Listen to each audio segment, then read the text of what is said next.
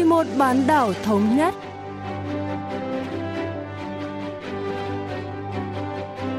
Thanh Hảo xin kính chào quý vị và các bạn. Mời quý vị và các bạn cùng theo dõi chuyên mục Vì một bán đảo thống nhất của Đài Phát thanh Quốc tế Hàn Quốc KBS World Radio.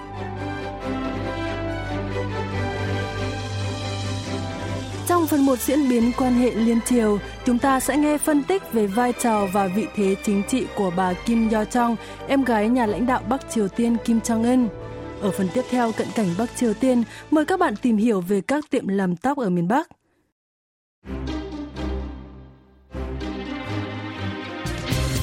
Kim Yo Jong, em gái Chủ tịch Ủy ban Quốc vụ Bắc Triều Tiên Kim Jong Un, đang nổi lên như một nhân vật chính trị có tầm ảnh hưởng trong chế độ Cộng sản. Với cương vị Phó Chủ tịch Ủy ban tuyên truyền Đảng Lao động, bà Kim đã đả kích phủ Tổng thống Hàn Quốc vào đầu tháng trước.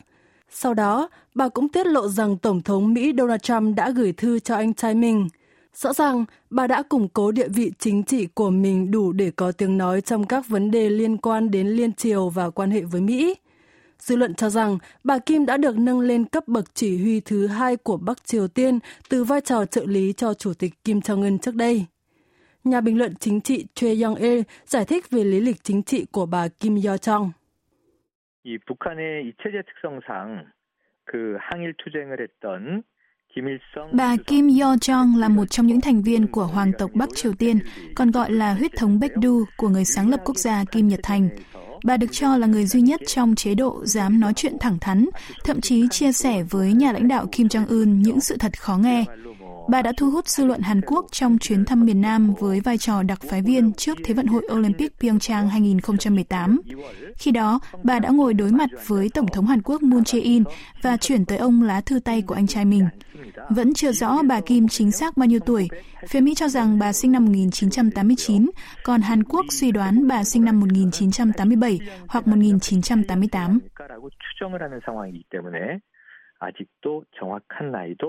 아직도 정확한 나이도 확인되고 있지 않다는 것도 특징이 되겠습니다. Bộ Thống nhất Hàn Quốc nhận định bà Kim Yo Jong sinh năm 1987. Nếu đúng như vậy, thì bà Kim trở thành thành viên của Hội đồng Nhân dân tối cao miền Bắc ở tuổi 25, thành viên Ủy ban Trung ương Đảng Lao động ở tuổi 27 và là ứng cử viên của Bộ Chính trị Đảng Lao động năm 28 tuổi. Ngày 1 tháng 1 năm nay, bà đã được bổ nhiệm làm Phó Chủ tịch Ủy ban Tuyên truyền Đảng Lao động. Dường như bà Kim giữ vai trò rất quan trọng trong bộ máy nhà nước dưới thời Chủ tịch Kim Jong-un. Ông Choi Young-il dẫn chứng. 하노이에서 김정은 위원장이 이제 트럼프 미국 대통령을 만날 때 김정은 위원장 Tại hội nghị thượng đỉnh Mỹ Triều ở Hà Nội tháng 2 năm ngoái, bà Kim Yo Jong đã đứng cạnh anh trai để thực hiện giao thức ngoại giao ở cự ly gần. Người ta còn nhìn thấy trước khi đến Việt Nam, bà đã ở cạnh Chủ tịch Kim khi ông nghỉ hút thuốc, thậm chí còn cầm hộ gạt tàn. Những cử chỉ gần gũi của bà đã thu hút nhiều sự chú ý thời điểm đó. Bà đã thắp tùng nhà lãnh đạo Kim Jong-un vào tháng 6 năm ngoái trong cuộc gặp các lãnh đạo Hàn Quốc và Mỹ tại làng biên giới Liên Triều bàn môn điếm. Cùng tháng đó, bà Kim cũng có mặt tại buổi gặp Chủ tịch Trung Quốc Tập Cận Bình ở Bình Nhưỡng. Cùng với Chủ tịch Kim, bà đã tham dự cuộc thử nghiệm pháo phản lực siêu lớn vào tháng 8 năm ngoái. Bà cũng ngồi cạnh anh trai, đệ nhất phu nhân Ri Son Chu và bà cô Kim Kyung Hee tại một buổi biểu diễn chào mừng Tết Nguyên đán năm nay. Gần đây nhất, vào ngày 21 tháng 3, bà đã thắp tùng anh trai trong đợt kiểm tra thử nghiệm vũ khí dẫn đường chiến thuật kiểu mới. Tóm lại, bà đã thể hiện rõ sự hiện diện của mình trong các lĩnh vực ngoại giao, quân sự và chính trị.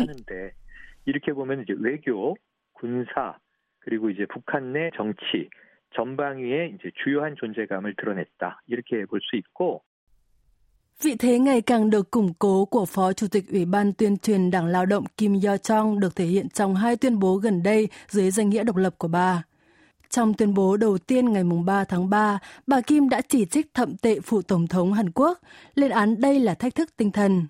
Trong tuyên bố thứ hai ngày 22 tháng 3, bà tiết lộ Tổng thống Mỹ Donald Trump đã gửi lá thư cá nhân cho nhà lãnh đạo Bắc Triều Tiên, qua đó bày tỏ ý kiến riêng về tương lai quan hệ Mỹ-Triều. Trước đây, Ủy ban Hòa bình Thống nhất Tổ quốc Bắc Triều Tiên thường đưa ra các tuyên bố về các vấn đề liên triều và Bộ Ngoại giao phụ trách mảng quan hệ Mỹ-Triều. Nhưng gần đây, bà Kim Yo Chong lại đại diện cho tiếng nói của chính phủ, cho thấy vị thế chính trị của bà đã được nâng tầng đáng kể. Ông Choi Young Il nhận định. 북한에서 이 최고 지도자인 김정은 위원장과 거의 유일하게 같은 Tôi cho rằng bà Kim Yo Jong có thể nắm bắt được suy nghĩ của nhà lãnh đạo miền Bắc tốt hơn bất kỳ ai và là một trong số ít nhân vật được Chủ tịch Kim tin tưởng. Có lẽ bà là người duy nhất có thể tác động đến các quyết định của anh trai mình.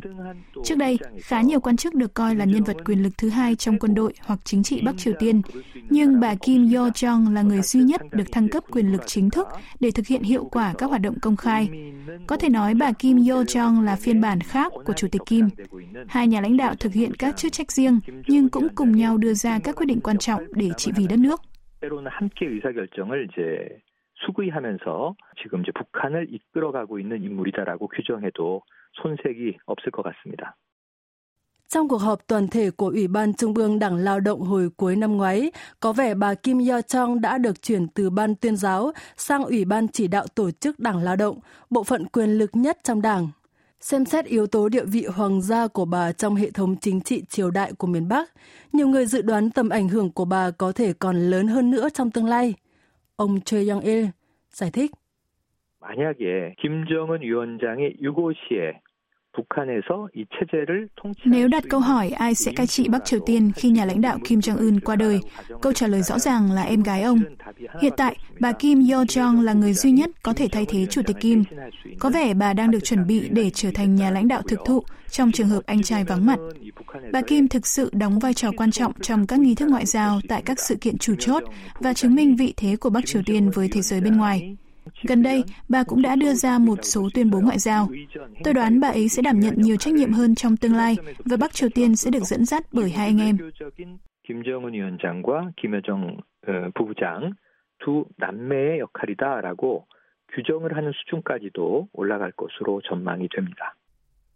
Vị thế chính trị của bà Kim được nâng tầm nhanh đến mức người Bắc Triều Tiên thường đồn với nhau rằng đích đến của mọi con đường đều là đồng chí Kim Yo Jong khác với một người anh trai khác của bà đã không còn thu hút sự chú ý của công chúng miền Bắc, bà Kim vẫn giữ được vị thế của mình. Nhà bình luận chính trị Choi Young-il giải thích. 이게 김정은 위원장의 성장 배경에 달려 있다고 봐요. Bà Kim Yo Jong chưa bao giờ chống đối Chủ tịch Kim kể từ khi ông lên nắm quyền cai trị đất nước sau khi cựu lãnh đạo Kim Jong Il qua đời. Hai anh em đã từng đi du học cùng nhau. Đối với Chủ tịch Kim, em gái ông có lẽ là người duy nhất có thể tin tưởng và chia sẻ trong những thời điểm cần suy nghĩ thấu đáo và đưa ra quyết định quan trọng. Tất nhiên, giờ ông đã có vợ con, nhưng tôi nghĩ ông rất tin tưởng em gái mình, đến mức có thể tập trung vào các nhiệm vụ riêng và để bà độc lập xử lý những việc quan trọng khác.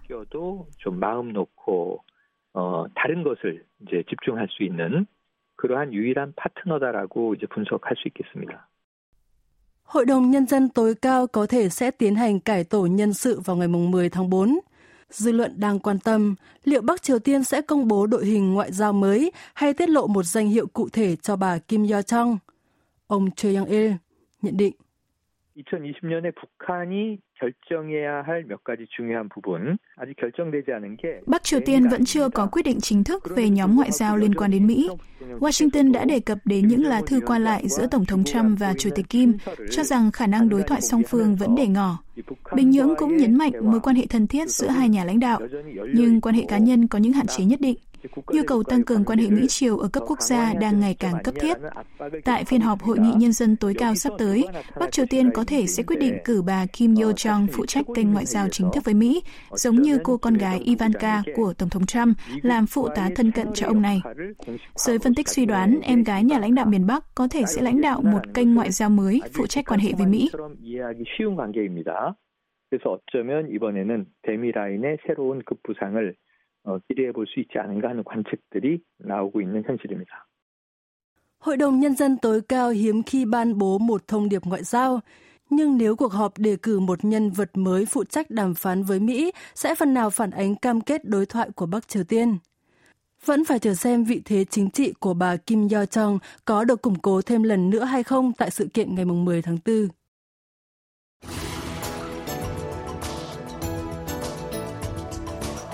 Khi thời tiết ấm dần lên, nhiều người có nhu cầu thay đổi kiểu tóc để đón xuân.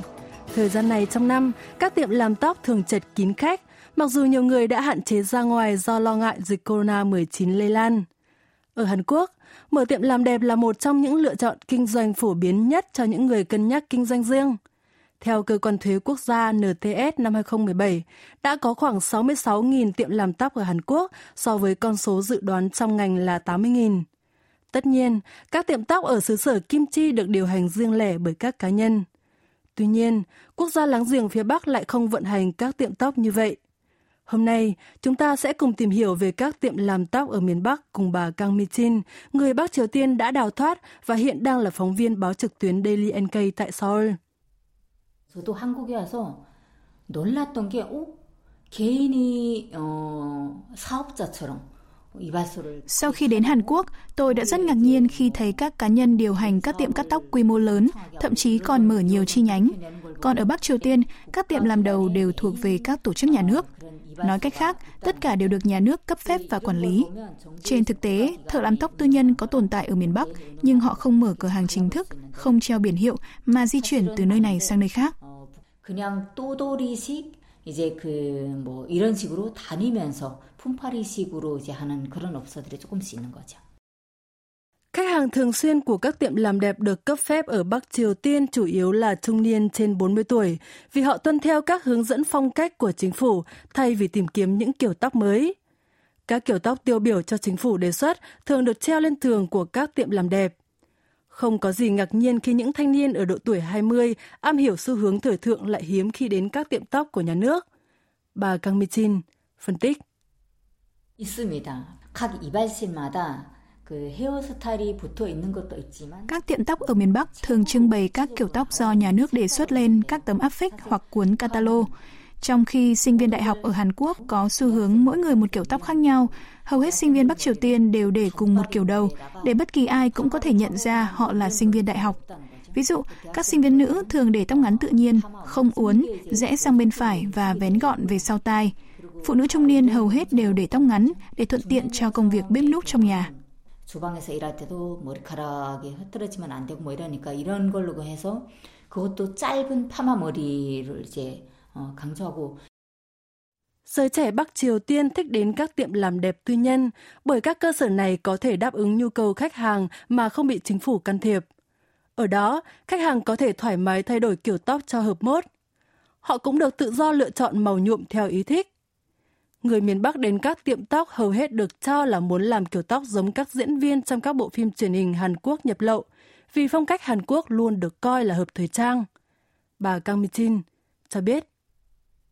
이발사가 머리를 딱 이제 그 이발을 해줬을 때 nếu thợ làm tóc tạo kiểu dáng lỗi thời, khách hàng có thể không thích và tìm đến một tiệm tóc khác, đặc biệt khi họ là fan hâm mộ phim truyền hình Hàn Quốc. Vì vậy, các thợ làm tóc cũng phải xem phim Hàn Quốc để bắt kịp xu hướng mới nhất. Các video gần đây về Bắc Triều Tiên cho thấy rất nhiều cư dân địa phương để kiểu tóc Hàn Quốc. Nếu một bộ phim truyền hình Hàn Quốc nổi lên đình đám, kiểu tóc của nữ nhân vật chính trong phim sẽ sớm trở thành mốt thịnh hành ở Bắc Triều Tiên. 하나하나 어떠한 어, 그런 어, 머리 스타일이 나온다면 그걸 따라할 확률이 많고요. Không chỉ có những người Hàn Quốc nổi tiếng, đệ nhất phu nhân Bắc Triều Tiên Ri Sol Chu cũng đang thu hút sự chú ý của nhiều phụ nữ miền Bắc. Vì kiểu tóc sang trọng khi tham dự các sự kiện cộng đồng càng tôn vinh hình ảnh quý phái, sành điệu của bà. Những người muốn sao chép kiểu tóc của đệ nhất phu nhân thường đến các tiệm làm đẹp tư nhân. Cũng dễ hiểu vì sao giá cả ở các tiệm tư nhân đắt hơn nhiều so với giá của các tiệm nhà nước. Người miền Bắc phải tiết kiệm tiền trong một thời gian khá dài để có thể đến các tiệm tóc tư nhân. Bà Kang Mi-chin phân tích. 국가적으로 운영하는 그런 Giá dịch vụ tại các tiệm tóc do nhà nước điều hành đều cố định 2.000 won Bắc Triều Tiên cho bất kỳ kiểu tóc nào. Nhưng theo tôi được biết, giá tại tiệm làm tóc tư nhân là từ 6.000 đến 12.000 won. Từ năm 2019, phụ nữ Bắc Triều Tiên bắt đầu quan tâm nhiều hơn đến chăm sóc sắc đẹp. Một số tiệm tư nhân còn tính phí lên hẳn 150.000 won Bắc Triều Tiên, tương đương hàng chục kg gạo. Thế nhưng vẫn rất nhiều người sẵn sàng chi khoản tiền lớn như vậy để được thiết kế kiểu đầu ao ước giống trong phim. 영화에서 봤던 그 모양을 알려주는 거죠. 나는 이런 식으로 미용을 해달라, 이런 식으로 이발을 해달라. 엄청나 비싼 가격인 거죠. Ngày 28 tháng 2, một tờ báo của chính quyền Bắc Triều Tiên đã bình luận rằng các kiểu tóc đơn giản như tóc ngắn, tóc đuôi ngựa và tóc tết là lý tưởng cho phụ nữ. với tiêu đề Trang phục trang nhã, kiểu tóc thanh lịch. Tờ báo mang tên Triều Tiên Dân Chủ kêu gọi phụ nữ hạn chế để tóc dài. Theo đó, phụ nữ có thể nghĩ rằng mái tóc dài khiến họ trông đẹp hơn, nhưng thực ra không phải như vậy. Bài viết thậm chí còn tuyên bố tóc dài có thể ảnh hưởng đến trí thông minh của con người vì cơ thể phải tiêu thụ nhiều dinh dưỡng hơn để tóc phát triển. Tại sao Bắc Triều Tiên vẫn còn kiểm soát kiểu tóc của người dân thông qua các bài báo tuyên truyền? Bà Kang Mi-chin giải thích. 머리가 긴 거는 저희가 자본주의에 대한 그런 영상이 들어올 때면 ở Bắc Triều Tiên, mái tóc dài, buông xõa được cho là gắn liền với văn hóa tư bản. Tôi nghĩ chính phủ Bắc Triều Tiên lo ngại về tác động tiềm tàng của nó lên hệ tư tưởng của người dân vì tin rằng thời trang và kiểu tóc phản ánh suy nghĩ của con người. Khi người miền Bắc nhìn thấy một người phụ nữ có mái tóc dài, họ tin rằng cô ấy chịu ảnh hưởng rất lớn từ chủ nghĩa tư bản. Do đó, nhiều phụ nữ để tóc dài có thể ảnh hưởng đến nhận thức về chủ nghĩa tư bản nói chung. Để thắt chặt tình đoàn kết, Bắc Triều Tiên nhấn mạnh sự phù hợp của kiểu tóc gọn gàng và ngăn nắp miền Bắc thường sử dụng hình ảnh mái tóc dài rối tung khi nói xấu Hàn Quốc hoặc để mô tả phụ nữ Hàn Quốc trong các bộ phim nội địa, đồng thời luôn khuyến khích phụ nữ nước này để tóc ngắn hoặc buộc gọn tóc lại.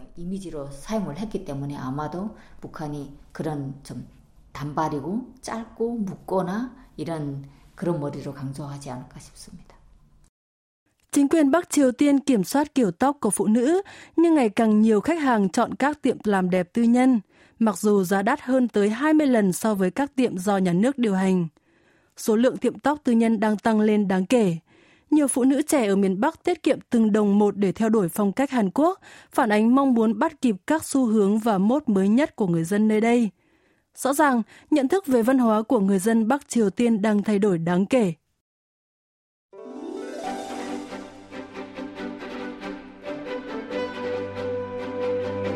Vị và các bạn vừa lắng nghe chuyên mục Vì một bán đảo thống nhất của Đài Phát thanh Quốc tế Hàn Quốc KBS World Radio. Cảm ơn quý vị và các bạn đã quan tâm theo dõi. Xin kính chào tạm biệt và hẹn gặp lại trong chuyên mục tuần sau.